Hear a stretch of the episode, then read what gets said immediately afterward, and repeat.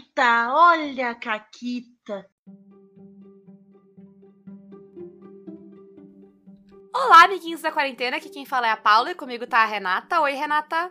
Oi, Paula, tudo bom? Tudo bom? Uh, hoje a gente tá aqui para fazer o nosso episódio final sobre aquele que talvez seja meu, no meu novo sistema favorito, o Bring the Wood Bay. A gente não ia uh... fazer mais um sobre montar o mistério? Ah, então talvez esse não seja o episódio final. a Paula ah! tá maluca, o gerente enlouqueceu. É isso.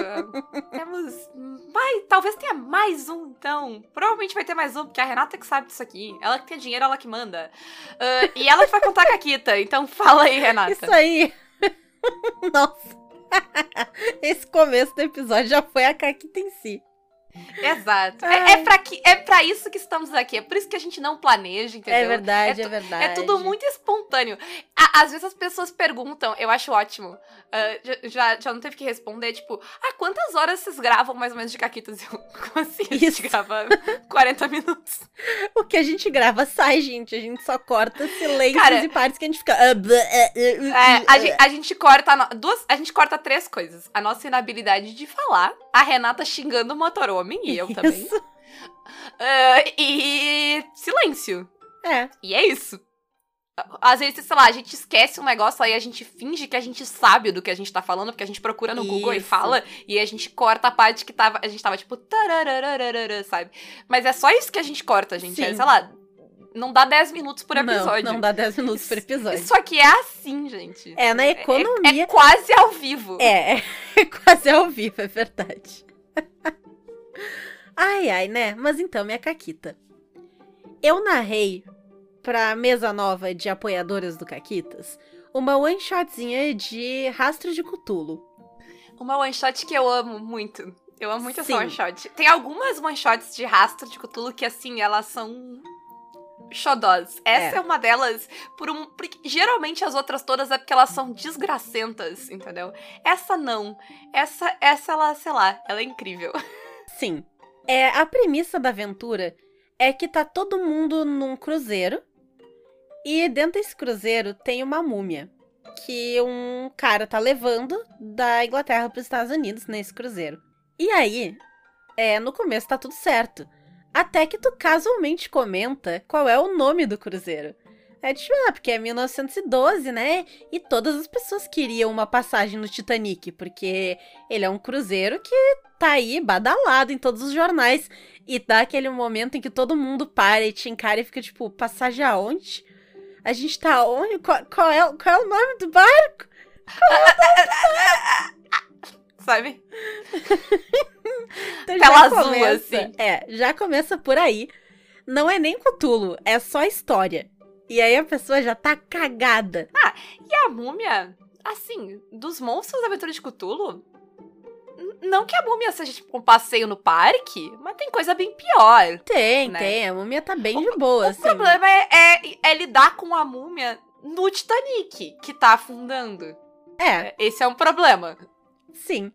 Mas aí, a outra caquita que eu ia contar, dessa mesma aventura, né? Porque esse começo já é uma caquita. Mas as duas conseguiram, por muita habilidade também, milagre, ir para um dos botes salva-vidas. E aí elas estavam na água no bote, mas a múmia não deixa barato, e a múmia vem para tentar levar todo mundo. E a múmia arrancou um pedaço do bote, aqueles barcos, né, aqueles botes de madeira, ela arrancou uma tábua do negócio e começou a afundar aquele bote. E aí a Fabi teve a ideia, não. É, vamos pegar, vou pedir um pedaço de roupa de cada uma das, das moças que tá aqui no barco com a gente, e a gente vai tapar o buraco. A múmia arrancou uma tábua, aí tu quer tapar uma tábua num pote com roupa. Não vai dar muito certo. Não, detalhe, tirar a, assim, tirar a roupa onde o Titanic estava quando ele afundou também não é uma boa ideia. Não, tá frio pra caralho. Então, eu nem. Foi aqui, uma daquelas situações em que a narradora tem que dizer não, porque não adianta. Não tem como isso dar certo, sabe? Vai, esse bote vai afundar igual. Ele pode até levar, assim, 10 minutos a mais que ele levaria antes, mas ele vai afundar igual. Mas foi muito bom, porque a ideia foi assim: não vou botar roupa Sim. ali pra, pra tapar a tábua que tá faltando no negócio. Porra! Isso foi depois delas descerem o cacete na, na múmia com os, os remos. Ai, foi muito bom. Eu gosto muito dessa aventura que é a, a ideia de, tipo, de, de fazer. de as pessoas manterem. O, os personagens manterem a calma e o roleplay, enquanto os jogadores estão. Puta que pariu, eu tô no Titanic essa bosta vai afundar. Uhum, Uh, Porque. Porque. Tipo, e, inclusive é muito comum que as pessoas partem, tipo, bateu. Vou, eu disse, não, gente, calma, vocês estão num navio inafundável. Tipo, não é um- uma pequena batida no iceberg que vai convencer qualquer problema que tem um problema. Tipo, vocês estão andando normal e tá todo mundo, tipo, segunda-feira, foda-se. As pessoas estão jogando futebol com os pedaços de gelo que caiu no conversa. Tá É. tudo certo, gente. Tá tudo de boa, tá todo mundo bem, tá todo mundo mandando vocês vestirem. As pessoas estão recusando o bote, o, o colete salva-vidas, porque vai estragar a roupa, né? Uhum. E aí é muito bom, assim, os jogadores. Mas a última vez que eu joguei essa aventura, o, o Rafa exorcizou a múmia tirando um no dado. E então eles só tiveram que lidar com o navio afundando no final. Foi incrível. Eu vou fazer esse ritual aqui pra. cê- tá, faz no extremo, sabe? Eu tava jogando no, no chamado. Rola o teste extremo. Ele tinha que tirar, sei lá, menos que 3 num D100, sabe? Qual a chance? 3 em 100. Toda vez que eu falo isso pro Rafa, ele rola menos. Eu nunca vi alguém rolar tantas vezes um número tão baixo no D100. Entendeu? É. Tem, que, tem que narrar sete tipo mar pro Rafa, porque daí ele vai. Daí o D10 vai sair bom pra mim. Será? Ai, ai. Enfim. Mas hoje não é sobre isso, ê! É, hoje a gente vai falar de como é que funciona o sistema do Brindlewood Bay. Exatamente. E a gente jogou essa sigla, né? E é uma sigla que a gente joga bastante por aqui. E a gente já explicou ela algumas vezes, mas sempre tem gente que aparece perguntando. Então, Renata, o que é um PBTA?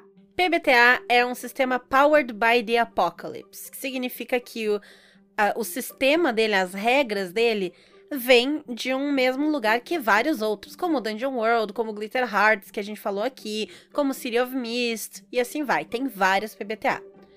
Nele, tu rola 2d6, soma o que tiver que somar, um atributo, um bônus, um negócio, ou subtrai. Se o resultado der 6 ou menos é falha, 7 a 9 é um sucesso parcial, 10 ou mais é um sucesso muito bom. É basicamente isso. É, e dependendo do sistema 12 pra cima, aqui no Brindlewood Valley, 12 pra cima, às vezes tem um. Dependendo do movimento, tem algo melhor ainda, né? Que tu pode. Isso, exatamente. E eles vão ter suas pequenas variações entre eles e tal, mas num geral, um PBTA é isso. No Brindlewood, ah, que é algo que não tem em todos eles, mas no Brindlewood tu pode rolar com vantagem ou desvantagem.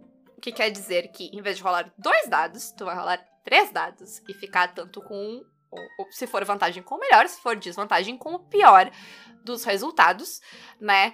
E tem algumas coisas que vão te dar vantagem nessa rolagem. No Brindlewood, uma delas é, lembra que quando a gente montou personagens semana passada, a gente falou que tu tinha objetos que tu da, da tua senhorinha. Isso, Então, a Paula tu- tem lá a, a coleção de lanterna dela, eu tenho a minha agulha de tricô, é, uma tesoura, não sei o que, cada uma tinha ali, né, uns, uns, umas tralhas, umas tralhas.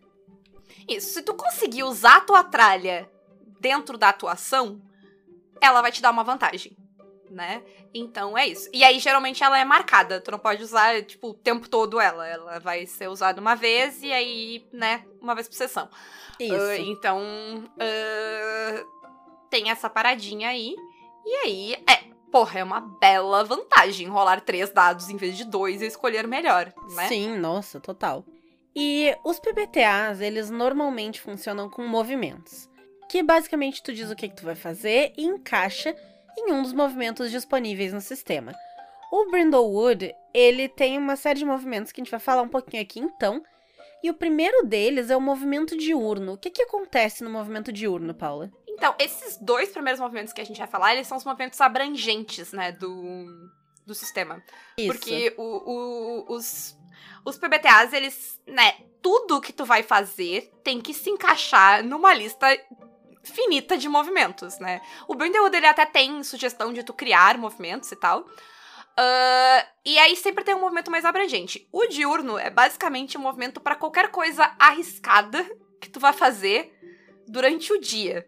Isso, até porque lembrando que se não tem risco, não tem por que rolar, né? Sim. Tanto no movimento diurno quanto no noturno, tu vai dizer o que que tu quer fazer e o que que tu acha que pode dar errado, né? Isso. Que é basicamente por que que isso é uma rolagem. Exato. Tu vai dizer assim, ah, é, eu quero. ah, a gente tá fugindo de uns caras que estão nos perseguindo, porque a gente tava investigando uma cena do crime e a gente ouviu passos e eu resolvi fugir. Então eu tô fugindo porque eu acho que se o cara me pegar, ele vai me. Sei lá, ele vai me sequestrar. Vai me levar embora Isso. daqui. Ah, e aí, assim, se ela tiver um sucesso, ela vai conseguir escapar. Se ela tiver uma falha, vai ter um, um- um sucesso parcial, vai ter uma complicação. Talvez ela vá ser pega, talvez não. E se ela tiver uma falha, ah, tudo isso que ela disse que, né, poderia acontecer de ruim, vai acontecer, Isso. né? Tá, mas eu disse que eles eram muito parecidos, o diurno e o noturno. Mas por que, que tem dois movimentos então, Renata? Porque de noite as coisas são sempre mais perigosas. Então a ideia é que quando a jogadora fala qual é o medo dela, o que, que vai ser a consequência, é o papel do guardião dizer como, na verdade, a consequência vai ser pior do que ela pensou. Então, se eu disse que eu ia ser sequestrada, é, o guardião pode dizer que, na verdade, se a pessoa me alcançar, eu vou levar um tiro. E é basicamente essa a diferença. O movimento diurno e o movimento noturno, eles são quase a mesma coisa. A diferença é que no noturno, as consequências são mais sérias, né? Os medos são maiores. O que tá em jogo é mais do que o que tá em jogo no diurno. Isso, O, o dia é mais reconfortante, a noite é perigosa. exatamente. Como diria Melisandre, The night is dark and full of terrors. É verdade. E olha o Matoromi aí. Aham. Depois, Depois um tem. movimento É, que, é, que ele, ele tá no nosso coração, porque é o que a gente faz. é verdade. E eu que é o tomei. quê, Renata? É, eu tomei a liberdade de traduzir, porque como a gente falou no outro programa, o Brindlewood ele tá todo em inglês, né?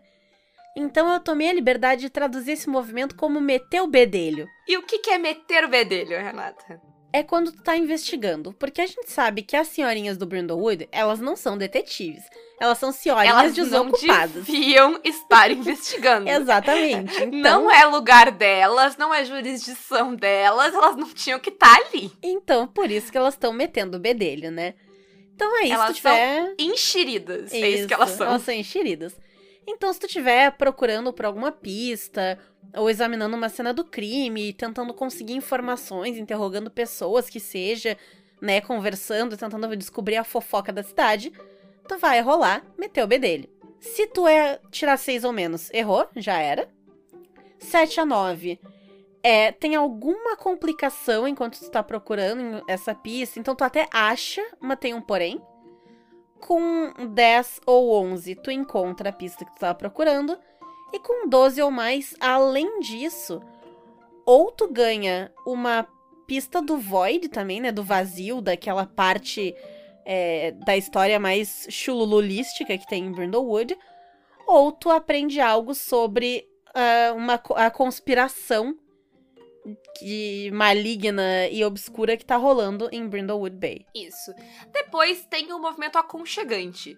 Porque lembra que a gente comentou que o Brindlewood vai ah, oscilar, né? Entre a parada de investigação. Mais horrível, assim, né? Mais dark. e a vida comum da senhorinha da cidade do interior. Então, o movimento aconchegante é o movimento dessa atividade, ah, né? Que, que cada senhorinha tem lá o seu hobby, então é aquela coisa que ela faz, é a competição de torta, é o tricô que ela tá fazendo, leilão de lanterna que ela vai participar, é isso, sabe? Isso, exatamente. quando tu tiver num momento desse, tu tem que estar junto com outra Maven, né? Então, quando duas uh, Mavens estiverem fazendo alguma atividade mundana que elas curtem, né? Então, sei lá, o personagem da Renata tá ensinando a minha personagem a fazer tricô. Isso. Se a gente, né, se ela tiver um sucesso na rolagem dela, ela pode me perguntar uma coisa sobre a minha Maven e eu vou ter que responder de forma ah, sincera. Ah, a gente pode eh, concordar, né, uh, um. Em, sei lá, ela pode me convencer a fazer um negócio que eu não queria, sabe? Velha tá sendo Hã? turrona. Isso. Pode me convencer. Ou eu posso te dizer, tipo. uh, ah, se tu não fizer isso, tal coisa vai acontecer pra ti. Eu vou te dar uma condição, sabe? Eu também Uhum. posso limpar uma condição que eu tenha. Talvez eu esteja abalada por causa. Porque na, antes a Mary Beth. O que, que a Mary Beth fez pra ti que te deixou abalada, Renata? Ela comprou as últimas lãs da cor que eu precisava. Precisava. Exato. Então, se ela ficar ali um tempo, né, conversando e tal, ela, talvez ela esqueça disso, talvez ela pense que não vale a pena, sabe? Então, ela vai limpar essa condição, né? A condição, ela vai criar problemas pra, pra personagem, então tu pode limpar. É meio que o que tem de dano, né? Porque é, é isso que, Uhum. que tu sofre ah, quando tu falha, né? Ah, também pode acontecer de essa atividade dar uma pista que seja relevante. Sabe aquele momento de filme de mistério que tu tava fazendo uma coisa e aí aquela coisa que tu tá fazendo te faz ter uma ideia genial que conecta as coisas, sabe? E tu pensa uma pista que tu nunca tinha pensado? Pode Ou ser tu também. tinha jogado um negócio na gaveta e aí tu abre a gaveta, tu vê aquilo ali, tu te dá conta do que, que aquilo significa. Sim, ele não tem muitas consequências, né? Se der errado. Aí, se ele der errado, tu pode usar uma das. Lembra que a gente comentou antes sobre a- as ações do. Do, Do narrador, guardião. né? Do guardião. A gente falou ah, sobre coisas que o guardião pode fazer. Então, se tiver uma falha, tu- aqui tu pode aplicar, né? Alguma coisa ali e tal. Ah, porque ele é meio que isso. é- Ele é, ele é meio que um intervalo, assim, na parte mais perigosa e arriscada do, do jogo. Uhum. Depois disso, a gente tem o movimento dos mistérios da Coroa Dourada. Se vocês lembrarem bem, a gente comentou que elas estão nesse clube do livro e elas são todas muito fãs de uma série de livros de detetive, certo? Sim. Então, o que, que acontece? Uma vez por sessão, e esse é um movimento especial que só pode ser usado uma vez por sessão, porque ele é muito foda. Uma das Mavens pode ter um insight e dizer: Não, pera, isso que tá acontecendo aqui me lembra de uma das aventuras de uma coisa que aconteceu com a Amanda Delacour. E aí ela vai descrever. É o, o Would Amanda Do, né? Isso, O que, que, que isso, a Amanda isso. faria nessa Que que situação? E aí ela lembra daquela uma vez que a Amanda teve uma situação exatamente igual a essa. Isso, então tudo isso tem que ser narrado, a situação tem que ser narrada, o problema que a Amanda enfrentou, o nome do livro que isso aconteceu e como que a Amanda conseguiu superar isso aí. E aí, automaticamente, a gente garante um resultado 12 mais, ou a gente pode decidir um fato sobre a situação atual que o guardião deve incorporar. Mas né, como eu falei, é um movimento só uma vez por sessão, porque ele é muito poderoso. É, ele não vai ser rolado, né? Ele vai. É meio. Isso Lembra que- acontece. Lembra que a gente falou que, que as personagens tinham bastante poder na, na narrativa, né? É, Uhum. é, é, é momentos assim, tu, sabe? Tu vai, uma vez por sessão, tu pode dizer, não, não, não, não, peraí, peraí, peraí, peraí, peraí. E, e, e dizer o que vai acontecer. E quem tá guardião que se vire, que lide com isso. Né? É isso aí. Depois, nós temos o movimento de ocultismo. O movimento de ocultismo é um movimento que. é- e tá escrito isso, que ele não é um movimento que é pra ser usado o tempo todo. Por quê? Porque é um bando de senhorinha, não é exatamente assim um grupo de cultistas. né? Isso. Ainda. Então, é. Então, ele deve ser um movimento raro, né? Ah, ele vai ser colocado em prática quando as jogadoras quiserem fazer alguma coisa que tenha relação com o sobrenatural, tá? Por que, que ele deve ser um movimento raro? Porque deve estar muito claro para as jogadoras que elas estão literalmente se metendo com coisas que elas não entendem e que elas não deviam estar se metendo. Então, as consequências de fazer um movimento desses e as coisas darem errado são muito, muito sérias. É. Isso- e elas precisam ser, porque não é pra se ficar usando o tempo todo, sabe? Então, ahn, se tiver um sucesso, ahn, ok, elas vão conseguir ali fazer o, né, de alguma forma, que elas acharam que elas iam fazer. Agora, se uh, elas não conseguirem, ou se elas conseguirem parcialmente, ok? Elas vão marcar uma parada na ficha que é a coroa do abismo, Renata. Que isso. que é isso? Basicamente. Basicamente é Caquita. É, basicamente é Caquita. Tu tem cinco pontos de coroa do abismo que tu pode marcar. Cada ponto vai levando a tua senhorinha mais perto de abandonar a história, porque ela vai se perder pro abismo, pra essa escuridão, se tu marcar todos os pontos, né? Então, cada ponto desses vai ter um, um, um efeito mecânico ou narrativo. Então, no primeiro deles, tu depois que tu narrar uma das situações mais aconchegantes, né, na vinheta aconchegante que a gente comentou na outra sessão, Uhum. vai ter também uma coisa não tão aconchegante assim, uma entidade maligna que vai estar tá por trás naquela cena também.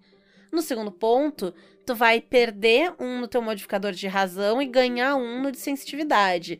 E assim vai, né? Mal vai... posso esperar. Mas, e assim, tu marca isso se tu tiver um sucesso parcial, tá? Se tu isso. tiver um sucesso, uh, se tu tiver uma falha, uh, tu não, tu marca e, e assim, tu nunca mais pode tentar fazer aquilo ali, entendeu? Vai traumatizar as Mavens, elas nunca mais vão tentar aquele ritual. Né? Exatamente.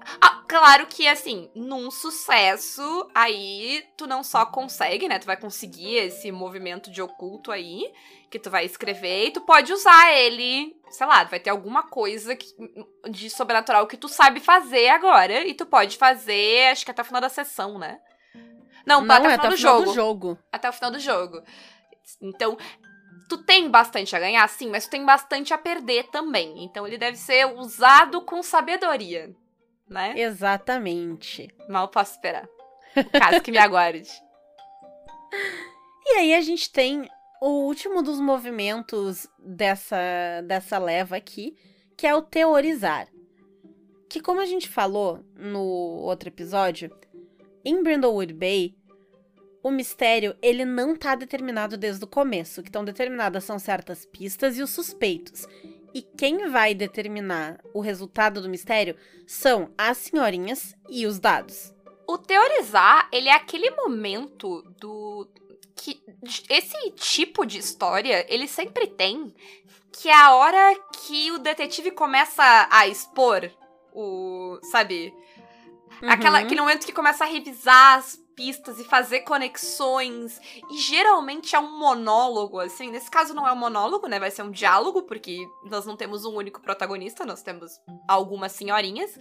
Mas é aquele momento que elas vão sentar, vão revisar as suas pistas, vão fazer as conexões delas e chegar no momento. Ah, o culpado é o fulano de tal. Que pode isso. ser isso ou pode não ser isso. Exato. E o que vai definir se é isso ou não vai ser o resultado do dado. Por quê? Essa rolagem vai ser os 2d6, somando o número de pistas que elas encontraram durante o jogo e subtraindo o número de complexidade do mistério, que é um número fixo do quão difícil esse mistério é. Então, Isso. quanto mais difícil o mistério, mais vai subtrair desse resultado também, né? O que. E, e assim, né? Fica óbvio que não é uma boa ideia tu pular pra esse movimento logo no começo da aventura. A ideia é que tu tenha um número considerável de pistas pra te poder ter uma chance com ele. Porque tu não vai somar atributo, tu vai Sim. somar, né? E aí, basicamente, o que vai acontecer é as senhorinhas vão conversar, vão decidir não. O que aconteceu foi isso, isso, isso e isso, elas vão fazer todas as conexões e o culpado foi fulano de tal. E rola o dado. Seis ou menos, tá errado. Não foi isso. Chegaram à conclusão errada. E o guardião vai ter uma reação da lista de reações que ele tem ali e tal, que ele vai poder fazer. De 7 a 9, a solução tá correta, mas vai ter uma complicação. Sei lá, ah, a gente descobriu que essa pessoa é a culpada, mas ninguém acredita na gente porque é um político e tá molhando a mão de todo mundo, então vai ser difícil da gente conseguir mostrar. Ou, sabe, tem alguma coisa aí que é bizarra, né? Essas duas, elas são aquela coisa de, tipo, parece que era o final da história, mas não é. Que é uma coisa Isso. interessante também, que, de tu pensar, que quando tu narra Burn the Woods, tu tem que estar disposto a talvez terminar a sessão antes do que tu achou. Eu achei legal que, que né, o, o, o Caso comentou, acho que no final da última sessão, que a gente ia jogar mais uma ou duas. Porque ele não tem como saber. Talvez a gente resolva o caso em uma Uhum. sessão, talvez a gente leve duas. Inclusive, ele explica que, por exemplo, se tu tá narrando uma one shot e aí chega no final, os jogadores teorizam e rola um seis, tu termina naquele cliffhanger e um dia a temporada volta, sabe? Isso. Essa, essa é a sugestão do livro em si. Ele fala, tipo, ah, não importa, se tu tá jogando uma one shot e tu quer que ela seja uma one shot, o momento de teorizar é o movimento final daquela sessão. Pode ser que ele seja um final frustrante, né? É. Uh, e mesmo se for um 7 a 9 e tu quiser criar uma super complicação, ela pode também ser uma complicação que giraria mais episódios, sabe? Mas aí fica só aquele tan, tan, tan e termina. Isso. Mas também pode ser um final bonitinho, redondinho, daqueles Pode. que, as, que deixa as pessoas felizes, né? Isso. E não rolando- xingando no Twitter. Exato. Então, rolando um 10 ou mais, a solução delas é, é correta, é isso aí mesmo. E o guardião vai dar para as senhorinhas a oportunidade de salvar o dia, de prender o suspeito e tudo mais. E com um 12 ou mais, além de tudo isso, uma pessoa envolvida com essas conspirações malignas de Brindlewood vai se revelar para as senhorinhas. Então, ah, fica bem claro, né, que, assim, controle não é algo que o guardião tenha. Exato. Então, ah, enfim. Em meio a tudo isso, a gente comentou sobre o- os movimentos do Mistério da Coroa Dourada lá, que é uma parada que as personagens podem tomar bastante controle da narrativa. Mas não é essa a única forma que as personagens podem tomar o controle da narrativa. E a gente, como a gente comentou lá no primeiro episódio, até voltar uma cena. Como é que faz isso, Renata? Como é que tu faz ah, ah, ah, ah, pro narrador? Então, tem dois jeitos que, que a gente tem como fazer esse, esse voltar aí. O primeiro é usando os movimentos das Mavens. Que cada uma, quando a gente falou de montar ficha, a gente disse que a gente escolhe um, né?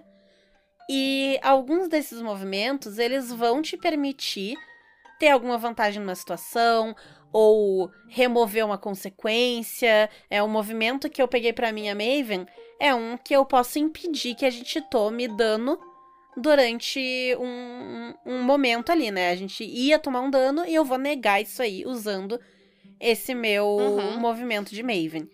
E tem Isso. alguns outros também, né, que vão fazer coisas semelhantes a isso. E o outro jeito de fazer o não, não, não, peraí, é o movimento de vestir a coroa. Como é que ele funciona, Paula? Colocar a coroa é aquele momento que a gente descreveu lá no primeiro episódio, que tu literalmente volta a cena. O guardião vai descrever a cena inteira, e aí quando tu chega no final, tu diz, não, eu vou colocar a coroa. E aí, colocar a coroa ah, é um movimento que tem ali na tua ficha, então tu tem algumas opções de ah, ações que tu pode ter pra, co- pra fazer essa ação de colocar a coroa. Então, por exemplo, tu vai narrar um flashback de uma memória que tu de que tu tem muito apreço com o teu parceiro, ou com alguém da tua família, ou ah, uma cena do presente ah, mostrando tu com um parceiro novo, que tu, ou uma parceira nova que tu tenha. Então, tem ali uma lista de coisas, né, de cenas que tu vai ter que narrar, e aí tu vai narrar essa cena, né, e narrar como de alguma forma isso afeta ali, sabe? Por que que lembrar disso ah, te ajudou nessa cena? E aí tu vai voltar a cena e mudar literalmente, né, o que tava acontecendo ali. Ah, então, o que que acontece? Tu vai aumentar o teu sucesso em uma categoria, né? Então, se tu Isso. tinha tido uma falha, tu vai ter um sucesso parcial. Então, sei lá, se era uma falha, teu personagem morreu dessa falha, tu vai dizer não, não, não, não, não, não, não. Aí tu vai ter esse momento de lembrança de alguma coisa e narrar o que, que aconteceu de fato. Não, mas aí não foi isso que aconteceu, porque, sabe? Uhum. Eu lembro. A personagem lembrou que ela tem um novo romance que ela tá começando e ela não vai morrer antes de pegar essa pessoa, entendeu? Exatamente. E aí tu volta a cena, né? E, melhor, claro que daí se tu, se tu, te- tu pode usar pra, em vez de ter um 10, uh, 11, ter um 12. Assim tu vai, tu vai sempre, né, melhorar em um o teu resultado. Uh, e, enfim, daí tu vai marcando ali na tua ficha, tu tem uma série de. tem uma listinha de. de opções, né, de cenas Uhum. de, de coroa, que tu vai marcando e de acordo com o que tu marcou, vai ser o que tu, tu tem que descrever a cena de acordo com o que tu escolheu, né? Isso, exatamente. E aí, por fim, a gente tem aquele movimento também bem típico de PBTA, que é o final da sessão, que é pra ver o que que tu fez ali, de marcar ponto de experiência, né? Se tu completou as perguntas que tu tinha de final de sessão. Ah, é, compartilhou tua sabedoria com alguém mais jovem, não sei o que, tu vai ali, vai marcar XP. E a gente tem as estrelas e os desejos. As estrelas é o momento em que o pessoal compartilha o que mais gostou naquela sessão, o momento que foi muito legal, que foi divertido, que a personagem brilhou. E os desejos é o que, que a pessoa quer ver na próxima sessão, que tipo de cena, que personagem, Pra dar aquela ajuda pro guardião pensar no que, que vai fazer pra próxima sessão, né? É isso. E esses são os movimentos do, do Bring the Wood, assim, os momentos básicos que a gente falou todos. Ah, tem os movimentos, claro, daí tem uma lista bem maior de movimentos da Maeve, mas aí tu vai ler e escolher, então ele é um sistema Uhum. bem simples, né, de jogar. Isso.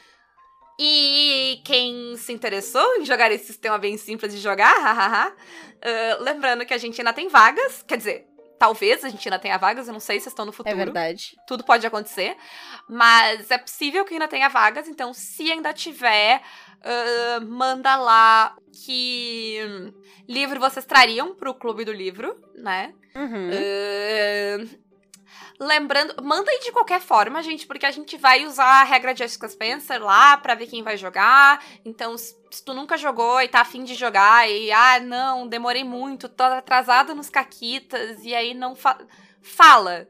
Na pior das hipóteses, a gente vai dizer, ah, que pena, não sabe?